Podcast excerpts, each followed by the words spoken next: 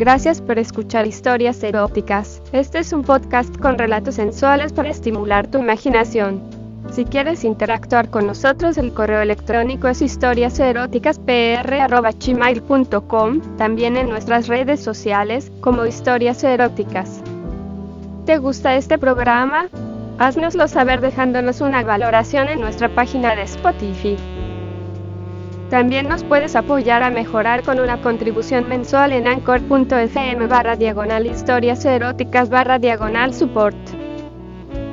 En nuestras historias podrías escuchar conductas sexuales de alto riesgo. Oriéntate con profesionales para conductas sexuales seguras. Aquel día al consultar mi agenda, vi que tenía que cobrar el alquiler de la casa antigua. Era una gran casona, a las afueras de la ciudad que heredé de mis padres, y que hacía dos años había alquilado a un matrimonio. Hasta ahora no había tenido problemas para cobrar, pero desde hacía tres meses el ingreso en mi cuenta no se había producido. Sin embargo, esta vez estaba dispuesto a presentarme en la casona para cobrar, y de paso enterarme qué clase de dificultades económicas atravesaban mis inquilinos. En coche apenas tardé 40 minutos, de modo que me detuve en el bar del pueblo para tomar un café y saludar. Aquello no había cambiado en absoluto con el tiempo. Enseguida reconocí al viejo amigo Salvador, con su puro apagado en la boca como siempre. Después de los saludos de costumbre, se interesó por el motivo de mi visita. Se lo expliqué brevemente, pero lo sorprendente fue su respuesta. Sí, esa mujer tiene dificultades económicas, pero se las ha buscado. Juega continuamente a las máquinas de apuestas, y se gasta todo el dinero que le manda su marido desde Francia. Yo aquí, le prohibí la entrada para que no jugara más punto. Todo eran sorpresas. Cuando salí de aquel bar estaba preocupado de verdad. Si su marido pasaba prácticamente todo el año en Francia, y ella era una ludópata, lo que realmente estaba bastante claro es que me marcharía sin mi dinero. Absorto en mis pensamientos llegué hasta la entrada de la casona. Llamé al timbre y después de esperar un rato me abrió aquella mujer. Era morena de unos 38 o 40 años. Bien proporcionada. Me preguntó quién era y qué quería. Cuando se lo expuse, su aparente seguridad inicial se quebró varios enteros. Fui muy directo. Le dije que yo no estaba dispuesto a consentir más retrasos en los pagos, y le relaté lo que me habían contado en el pueblo, sobre su adicción al juego. Las cosas terminaron de ponerse feas cuando le dije que quería hablar lo antes posible con su marido. Escuche, Me dijo, guion, le pagaré muy pronto, le doy mi palabra, pero no quiero que mi marido sepa lo de las máquinas. señora, usted me pide que yo sea paciente, pero usted tiene un problema serio de adicción al juego y yo una deuda que cobrar. Y estoy aquí en medio del campo achicharrándome de calor. Así es que págueme. Quiero cobrar inmediatamente. Punto. Su cara dejaba ver claramente lo asustada que se encontraba, de modo que decidí morbosamente aumentar la presión. Vayamos dentro y seguiremos hablando. Punto. Mi entonación no dejaba lugar a una negativa. Ella se apartó un poco mientras yo entraba. Inmediatamente detrás de mí entró ella. Seguimos andando hasta el salón y llegar me ofreció algo de beber, a lo que yo le di las gracias aceptando. Él regresó a los pocos minutos mi refresco en una mano y espero a que bebiera un sorbo. Dentro de dos semanas, tendré su dinero, no se preocupe.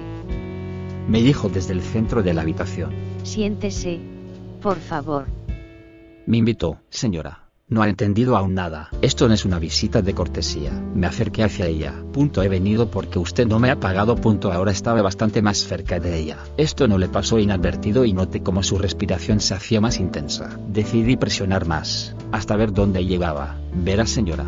Yo no estoy acostumbrado a que me tomen el pelo de esta forma. Punto. Trato de interrumpirme, pero no la dejé alzando un poco más la voz. Si usted, por un momento se cree que yo voy a permitir que se gaste mi dinero en máquinas, y que me voy a marchar por esa puerta solo con una promesa. Está muy equivocada. Punto la cogí por la pechera y acerqué su cara casi hasta la mía. Quiero el teléfono de su marido en Francia. Punto. Si se lo dice a mi marido, me pedirá el divorcio. Le juro que en una o dos semanas mandará más dinero y le pagaré todo. Ahora estaba casi llorando, signo de interrogación abierta que me vas a pagar en dos semanas. Bien te voy a decir algo muy clarito. Punto. Mientras decía esto, solté la pechera de su camisa y bajé esa misma mano hasta su entrepierna. Se quedó como paralizada y su respiración ahora sí que era fuerte. Dentro de unos días volveré y si no tienes mi dinero, te voy a follar, pero no como te folla el gilipollas de tu marido. Sino bien folladita. Te voy a hacer de todo y esta polla que tengo aquí te las vas a comer entera. Me estás oyendo. Punto asintió lentamente con la cabeza de modo que frote tres o cuatro veces más mi mano contra su coño, para que viera que hablaba en serio. La dejé ahí en medio del salón sin darle tiempo a reaccionar. Arranqué mi coche y me marché de nuevo a mi casa. Aquellos días se me antojaban eternos. No podía pensar en otra cosa que no fuera aquella mujer. En mi vida había hecho una cosa así, esto me creaba algún conflicto. Realmente recuerdo aquellos días de forma un tanto extraña, pasando de unos profundos sentimientos de culpa a otros en los que la excitación me invadía, me dominaba y no me permitía ni dormir ni trabajar. Finalmente una tarde decidí volver. Me arreglé un poco y cogí el coche. Cuando llegué a la puerta de la casona, estuve a punto de dar media vuelta, pero finalmente toqué el timbre de la entrada. Cuando abrió la puerta, al verme pareció un poco sorprendida, pero enseguida reaccionó y me saludó con el clásico. Buenas tardes. Punto. Su tono era de una fingida cordialidad. Entremos. Punto le dije, al igual que la primera vez entramos sin que ella protestara. ¿Tiene mi dinero? Punto le pregunté, guion. Verá, de Jaime, tengo el dinero que me mandó mi marido anteayer, pero falta un poco para pagarle todo lo que le debo.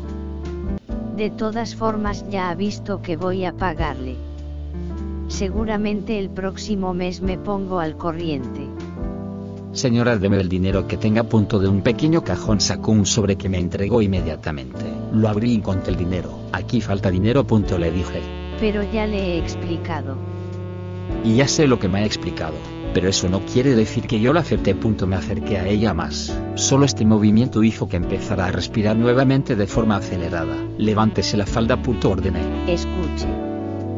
La próxima semana tendré. No dejé que terminara. Lentamente dejé que surgieran las palabras. Sin gritar, fríamente le ordené. Signo de exclamación abierta que se levante la falda. Signo de exclamación. Punto agarró tímidamente la falda con sus dos manos y comenzó a levantarla muy despacio y sin decir nada. Solo respirando tan fuerte que sus tetas no hacían más subir y bajar. Signo de exclamación abierta hasta arriba. Signo de exclamación. Punto le dije cuando parecía que se paraba un poco. Por favor, le voy a pagar, se lo juro. Signo de exclamación abierta, signo de exclamación abierta, signo de exclamación abierta hasta arriba. Le digo.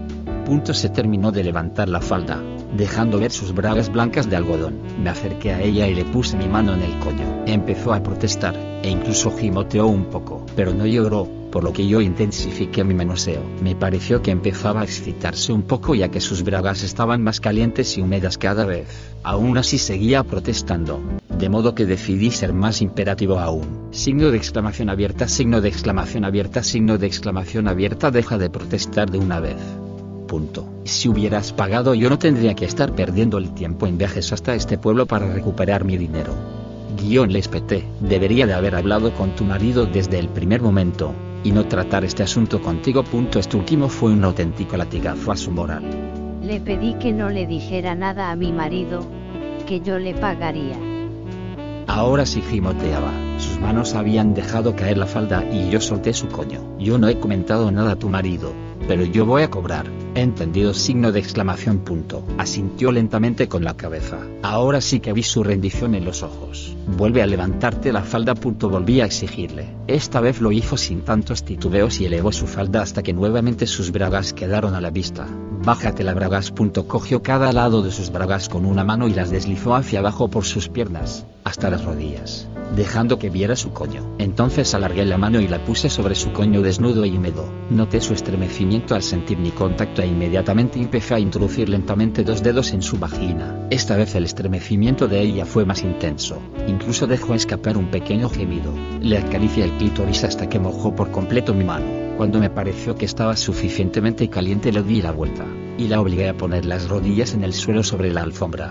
Le doblé la cintura poniéndola a cuatro patas y le levanté la falda dejando su culo blanco delante de mí. Me saqué la polla y se la pasé por la entrada de su coño, pero sin penetrarla. Agarré su pelo negro obligándola a echar la cabeza hacia atrás y le ordené, levanta el culo. Punto lo levantó dejando su coño listo para penetrarla. Acerqué nuevamente mi polla y la puse en la entrada. Repetí la operación de pasársela por la entrada varias veces y después se la metí lentamente toda entera. Volvió a repetir un gemido como el que la había escuchado antes y entonces comencé a follármela lentamente dejando que mi polla fuera despacio, muy despacio, desde los testículos hasta la punta.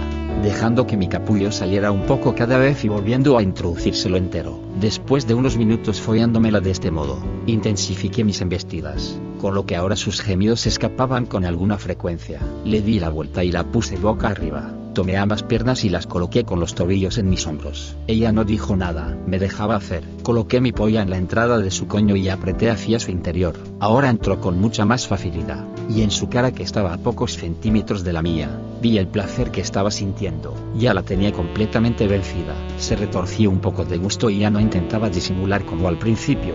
Sus gemidos eran tan descarados como intensos y así en esa postura me la follé a modo, hasta que noté como ella empezaba a tener una buena corrida. Seguí follándola con fuerza un poco más y luego saqué mi polla y se la acerqué a la boca. Me hizo un amago de rechazarla pero con una pequeña presión abrió la boca para que yo se la metiera. Me la chupó como solo una hembra recién corrida sabe hacerlo. Y cuando ya no pude aguantar más me corrí en su boca. Después se la saqué y se la volví a meter en el coño, para dejar que aquí se me fuera lentamente la erección. Desde entonces me la sigo follando de vez en cuando, aunque ya no me debe dinero. Gracias por escuchar este episodio de Historias Eróticas. Este es un podcast con relatos sensuales para estimular tu imaginación. Si quieres interactuar con nosotros, el correo electrónico es historiaseroticaspr.gmail.com, también en nuestras redes sociales como Historias Eróticas. ¿Te gusta este programa? Haznoslo saber dejándonos una valoración en nuestra página de Spotify. También nos puedes apoyar a mejorar con una contribución mensual en anchor.fm barra diagonal historias eróticas barra diagonal support. En nuestras historias podrías escuchar conductas sexuales de alto riesgo. Oriéntate con profesionales para conductas sexuales seguras.